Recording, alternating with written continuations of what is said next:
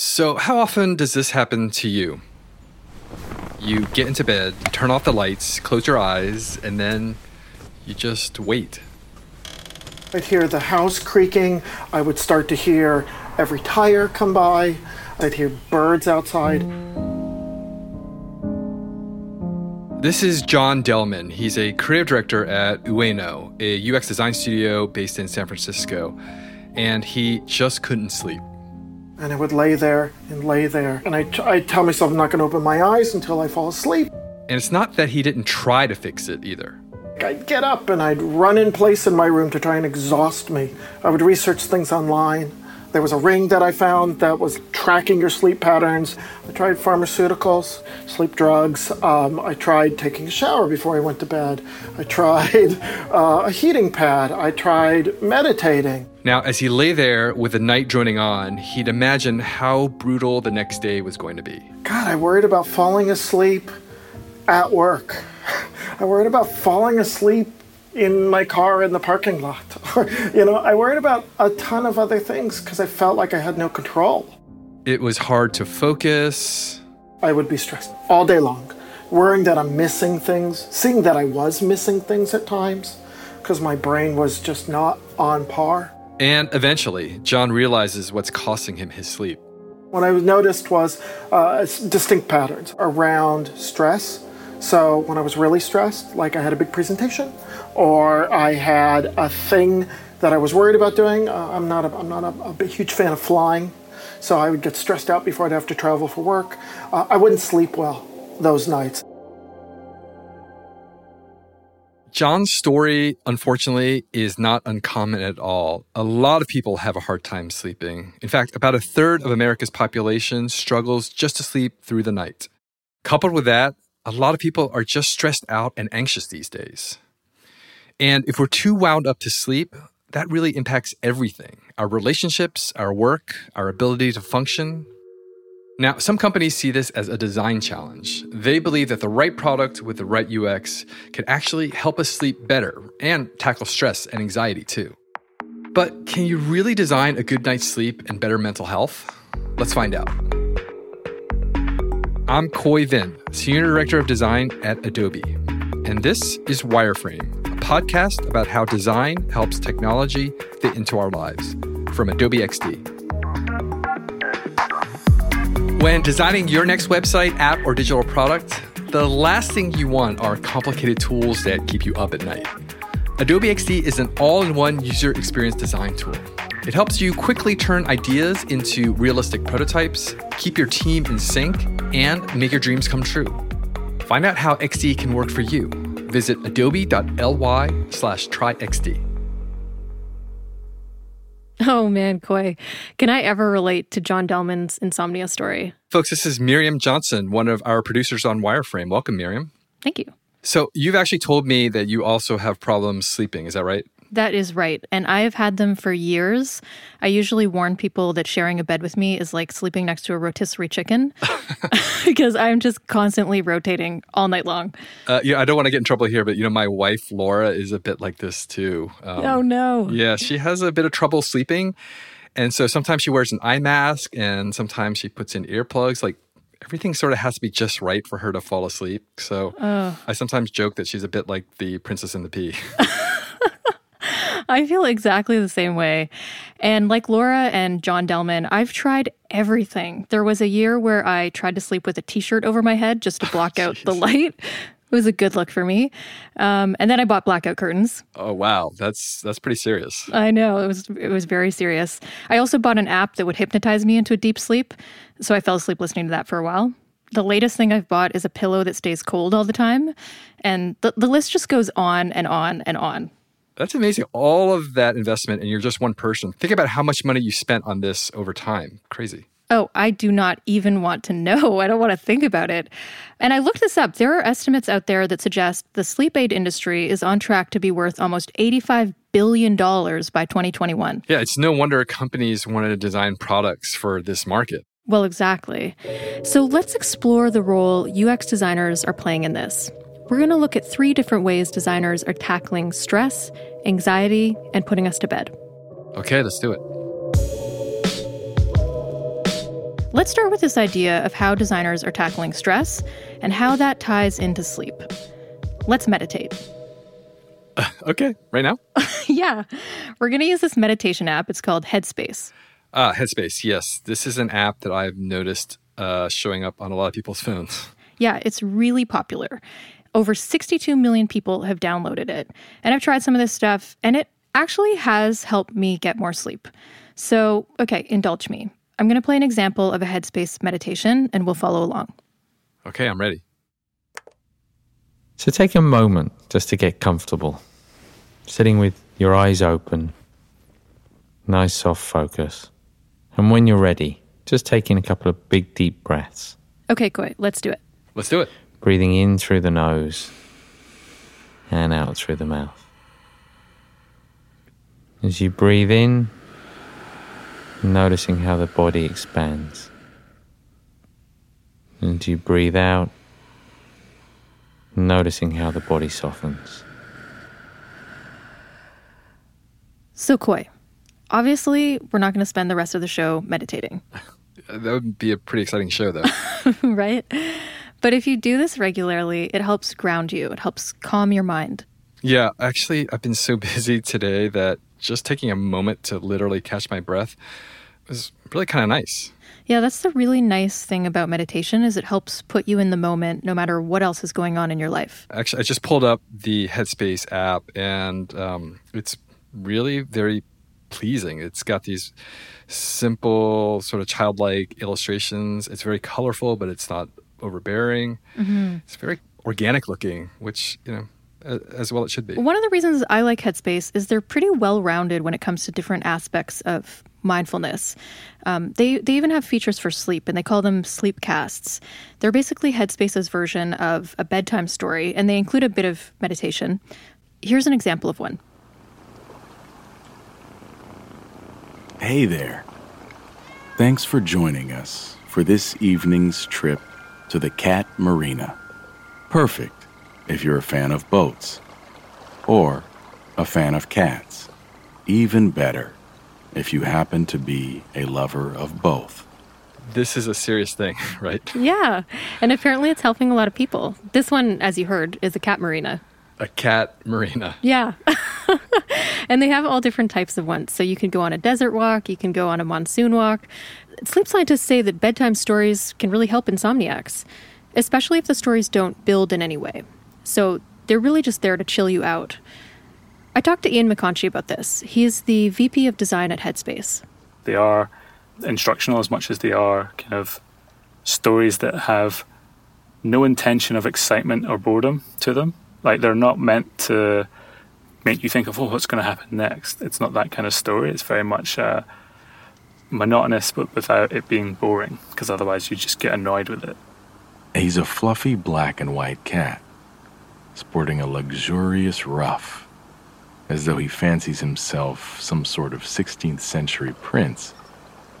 I I mean, I don't know how you fall asleep if you're laughing, but uh, so these sleep casts, they're they're basically uh, audiobooks, right, Miriam, or, or podcasts. Yeah, except they've designed an extra layer of user interaction. So you can tune the audio down to favor the narrator, like this. You know what they are. It's a great place to take a gentle stroll. Or you can favor the ambient mix a little bit more, like this. I always like to do a little wind down. So it's really up to the user to decide how this works best for them. exactly. And Headspace sees a natural relationship between their primary focus, which is meditation, and the, this focus on sleep. So without good sleep and good rest, you're not in a good headspace in the morning. You're probably not even ready to meditate in the morning if you're feeling all tired and just that's the- probably the last thing you want to do. Uh, so sounds like they're trying to build in a kind of loop here to help you keep using the app. So you use Headspace to fall asleep, and then when you wake up, you're rested, and then you can use Headspace again to meditate. Yeah, and to help with that, they're now designing mindfulness experiences tailored to the time of day. So there's a feature called the Wake Up. It's a series of short videos on topics like managing stress or letting go of fear. And you watch these videos and then they bump you right into a guided meditation after. This was a very intentional experiment to try and understand can we be a, a bit of an antidote to the social media anxiety, the kind of need to get something in the morning so you're kind of like, oh, I just need something to kind of like wake me up. You know, I, I think I see what's happening here. I think Headspace, what they're doing is they're trying to get users to build habits around meditation and, you know, make a habit of using Headspace along the way. Yes, it is about building habits. That's very much front of mind for Ian and the design team. Habit forming is a really interesting area and something we've been talking about a lot recently uh, as a team, trying to sort of help people form a habit so they get value from the product, as opposed to help people form a habit so they stay with the product. Yeah, in the past, we've actually talked about the darker side of designing addictive tech products on this show. It's kind of similar to what he's talking about here, I think. Right. But I like that he's suggesting they're being mindful of creating habits for healthy reasons. And it's because the founders of Headspace really trust that their app can really help people. We believe and have evidence that coming back to meditation or mindfulness daily is really beneficial. You know, even if it's taking five minutes, there's some benefit. We'd recommend 10. All of which might help you sleep better, I imagine. Yeah, well, that's the dream. So that's a bit about how Headspace builds stress and sleep solutions into their meditation app. But this next example is focused more on managing stress, and more specifically, anxiety. You know, a lot of people use the words stress and anxiety interchangeably, so maybe we should go into that a little bit here. Okay, you're right. Um, so, stress is a response to some kind of triggering situation. It's it's something external, so it'll be something like a pandemic or losing your job, going through a breakup. Anxiety is about excessive worry. If you're prone to anxiety, it's a long term thing that you carry with you. So you could be riding the subway and feel anxious about being there, even though there's no perceivable threat in front of you. And anxiety can really keep you up at night. Oh, yeah. And serious anxiety can really mess with you. It's something Anya Waisaka has direct personal experience with. Anya created an app called Rooted. It's built to help people manage both anxiety and panic attacks, and she made it because of her own history. I felt very vulnerable. A lot of intrusive thoughts, a lot of self doubt. I started experiencing panic attacks in my last year of university. I really didn't know what they were and what that feeling meant in my body. So I was really confused. Um, they are a terrifying experience. Anya needed help. But at this point in her life, she didn't have quick and easy access to mental health services. I didn't have a family doctor and a lot of the other resources available to people, like traditional counseling. My first instinct was to reach for my phone and to see if there's something on there that could help support me at that time. But when I did reach for my phone, I didn't find anything that I was looking for. Oh, I see. So this rooted, she basically built it for herself. Yeah. Well, that's what really motivated her initially, which, you know, if you're building something just for you, it kind of makes your user research pretty straightforward. Is Anya a designer? Well, she has a bit of a graphic design background, but she didn't study UX, and she's not a health expert either. But she didn't let that stop her. A lot of the wireframing and UI UX was done by myself without formal testing, as I now know you should probably do. I was um, bootstrapping and kind of doing this by myself, creating a product that I thought would resonate with people who shared a similar experience with me. Sounds like she was pretty scrappy about this whole project. Yeah, very DIY kind of thing. She's sketching in her notebook. She talks to a bunch of cognitive behavioral therapists. She hires a developer who builds it. And she does something else that's kind of unusual in UX design. She launches the app without getting a chance to really test it with other users. If I had a bigger budget, if I had a team, I would probably do more proper surveys and really get tests out there. It was almost like this vulnerable, okay, I'm just going to put this out there and see what happens. Okay, so I've actually got rooted here on my phone. I'm going to open it up and Okay. take a look. Now, the app icon, it's like this cartoon image of like a cute little blue monster with sharp teeth Yeah, so that guy's name is Ron. on. He's this little cartoon monster, and he lives inside of the app. I, and I just wanted something to be there on the journey with the user. So that's where Ron came from. And it just it was also just this ridiculous character. The whole idea with this app is that it roots you or grounds you when you're feeling like your anxiety is about to get the better of you. So why a little blue monster, do you know? Anya says it's basically a play on the idea that anxiety can feel like a monster. But it's also this idea that that monster can be a friend. He's also experiencing that journey with you in a way. Also, at the bottom of this screen, right in the middle, there's a big red, really cartoony button. What's mm. that for? Yeah, so Anya calls this button the rooter, again, meaning that it's meant to root you. And it's there for whenever you're feeling particularly overwhelmed by your anxiety or if you feel a panic attack coming on. And regardless of where you are in the app, it's always there with you. A big red button solidifies the fact that it's an emergency, which can in itself be a little triggering. However, the first thing you want when you are experiencing those feelings is the quickest way to find a way out. Okay, so if I'm using Rooted and I start feeling panicky, I push this button, what happens next? So the app tries to help you rationalize your way out of an attack. It displays a series of statements or advice about what's happening to you. Or you can press another trigger and have Anya read them out loud. Okay, let me give it a try. The fear you're experiencing right now is only a behavioral response to a belief in a threat. There is never any lasting physical or mental damage from a panic attack. Your body is capable of handling everything you're feeling right now. Yeah, it's basically letting me know that I'm going to be okay.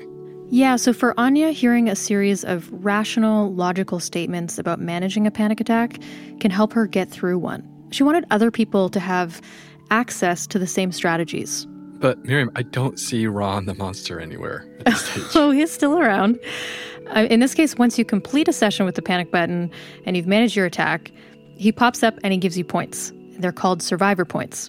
You get survivor points when you you know live through these panic attacks and kind of remind yourself that you can handle it in the future and keep uh, reinforcing your strength. I don't know that I would have ever thought about applying basically gamification strategies to an app for managing mental health. Mm-hmm. But then again, you know, I can't say that I've dealt with acute levels of anxiety either. So this is a really good example of a designer really understanding her users' needs. And like we said, originally she built this app as a way to just help herself manage her own mental health. So you said that she built this and she launched it without the resources to do much user testing. Um, what are the users telling her now? Well, she has over 280,000 users, and she's constantly engaging with them and incorporating their feedback into the app, almost kind of obsessively. If there's a review that's even four star, I'll be that annoying person to be like, what could we do to make it a five star? And lately, some of her favorite feedback has come from first responders. These are people who are using Rooted while trying to manage the pandemic. There have been people who are doctors and nurses writing message about how it's been helping them deal with everything as they're technically on the front line and just working long hours and I imagine extremely stressful hours. That's definitely something that just means a lot to me.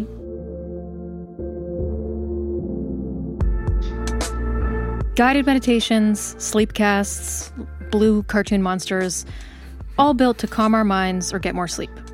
Next up, Let's talk about how designing sleep trackers are meant to help improve the quality of the sleep we get. And when we're talking about sleep trackers, what we mean is the apps and gadgets that collect data on our sleeping habits to help quantify how well we're sleeping, right? Yeah. And there are dozens of these things out there. I mean, a ton of downloadable apps too, with names like Sleep Cycle and Sleep Score and Sleep Plus Plus. Yeah, and even Apple has officially now joined the sleep tracker movement. They announced uh, their own sleep app uh, back in June. Yeah. And these tools will track things like your heart rate, how much you toss and turn, how many hours you slept through the night. And some of them are designed to help you wake up at the right time. And there's one company doing this called Withings. Oh, I know about this. They make a pad that you slip under your mattress, and that pad collects data while you sleep. That's right. Yeah. They also offer a watch that you can wear in your sleep. And Lucas Guarneri is one of their UX designers. He's in Paris, France. When I joined Withings in 2015, I was really impressed at how, you know, a strip of fabric under my mattress could track so much. And so people back then really viewed sleep tracking as gadgets. And I think we've successfully managed to move beyond that. This is actually something that I've always been curious about with sleep trackers. Like, I'm not sure how I understand how a bunch of numbers help me sleep better. Hmm. It, I mean, if it tells you, hey, you only got three hours of sleep last night, I mean, don't you kind of know that already? I mean, you were kind of there, right? awake too. Well, that's that's exactly the challenge. Data for the sake of data isn't really helpful if you don't design context around the information. And Lucas thinks a lot about how to avoid what he calls cognitive overload. More data isn't always better if you don't understand it and if you can't act on it. So we've worked with sleep doctors and also psychologists to make sure that we were giving the right information at the right time and not creating cognitive overload. We're already swamped with information. So the most important thing we should do as UX designers is avoid designing experiences that add to that cognitive overload. Yeah, I think that's exactly right. I mean, context is everything here. If you give a user too much information, they're just not going to know what to do with it. That's right. So here's one way Withings deals with that. They give users something called a sleep score. Oh, yeah, I've heard of this. I think Fitbit is another company that also uses a sleep score. It's like one number that basically combines all the data points together into a kind of an average, right? Yeah, essentially. It's a number from 0 to 100 and it's based on values like if your sleep is interrupted or you know how deep your sleep was or how much time you spent in bed and so on. So I imagine if you're scoring in the high 90s one week and then say in the low 60s the following week, that is probably a trigger for you to question what's going on in your life. Well, right? exactly. Yeah. I, I, mean, it's not about heart rates or breathing rates or whether you're a rotisserie chicken like me, tossing and turning. it's it's what's changed. Is it exercise? Am I stressed out at work? Am I watching too much Netflix before bed? The thinking behind designing a sleep score is to give you something that's simple and trackable over time. Our goal is to give users, I would say, that initial feeling of control on their vitals so they can get the motivation to learn how to improve and treat. I think it gives you the tool to take action. Okay, so clearly designers like Lucas, they put a lot of thought into how to make sleep data actually useful. But all of these apps that we're talking about today, really none of them are giving actual medical advice. That's true. And none of these apps claim to do that. Uh, all of the designers that we spoke with work with medical experts when they're designing any of their apps or features. But the issue you're raising here is valid. Some users do make mistakes or assumptions when it comes to using these apps, especially when it comes to sleep trackers sleep apps can be valuable in bringing awareness of good sleep habits and bringing awareness of sleep disorders to people. But be careful because they cannot diagnose medical sleep disorders at this point in time. So, Khoi, this is Dr. Christina Hartze. She's at the Sun City Sleep Center in El Paso, Texas people will use these apps and then bring them into the office and say, Look, I have evidence that I don't have a sleep disorder.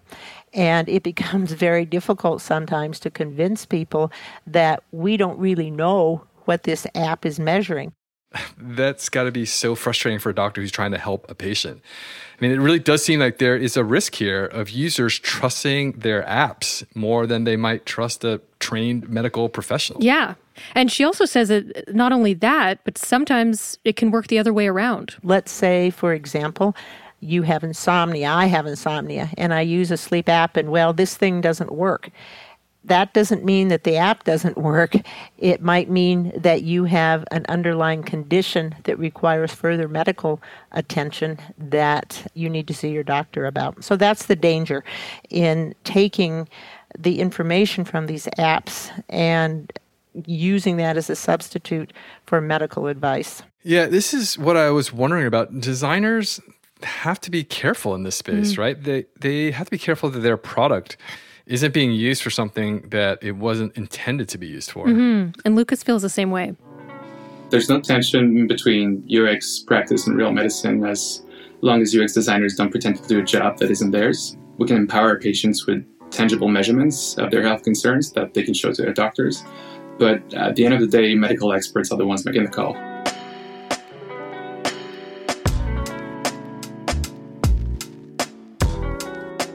So, Miriam, we started this episode asking if design can actually help put us to sleep and calm us down and reduce our anxiety.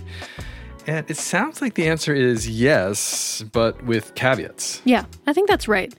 Uh, Like they can help us manage problems and build habits, but they can't really fix anything. And while something like Headspace works for me, it's not for everyone. Okay, how about John Delman, the insomniac designer that we heard from at the beginning of the show? how have these tools worked out for him? Well, they haven't. Headspace for sleep doesn't work for me. Um, not because it's doing anything wrong or the voice isn't coming. In fact, the guy's voice is, is so soothing. It's wonderful. Okay, so no to Headspace. How about the sleep trackers he was trying? But yeah, so those didn't work either. Put an unnecessary pressure on me. Like, what you don't want to be judged on is like, am I sleeping correctly? Yeah, it's a good point. Why be judged on your sleeping? Mm-hmm. So, what did he end up doing? Well, so he's actually he's doing a lot better now, and it's it's actually thanks to some pretty old school methods. So he basically just tires himself out so that his brain is so exhausted he can't stay up. I'm, I, I'm into running. It gives me not only exhausts my body and puts my body in a healthier state, but it also gives me these big pockets of time where I can think, where I can get thoughts out of my head, where I can train my brain to think in, in deeper ways. Yeah, that's a great solution mm-hmm. for him. How about you, Miriam? Are you sleeping better now too? I hope. Yeah, I am actually. Though I will say that, like John, I've also kind of gone for an old school solution, which is that I got a dog. Oh, right, your dog. Tell us about your dog. Well, so she gets up around 5:30 every morning, which has kind of shifted things around for me in a big way. But it's built this routine into my life that really helps me get to bed at the right time every night. And actually, by the way, she's uh, she's looking at me right now, so I better go um, take her for a walk. Okay, ha- have fun. Okay, Thanks, Miriam. sweet dreams, Khoi.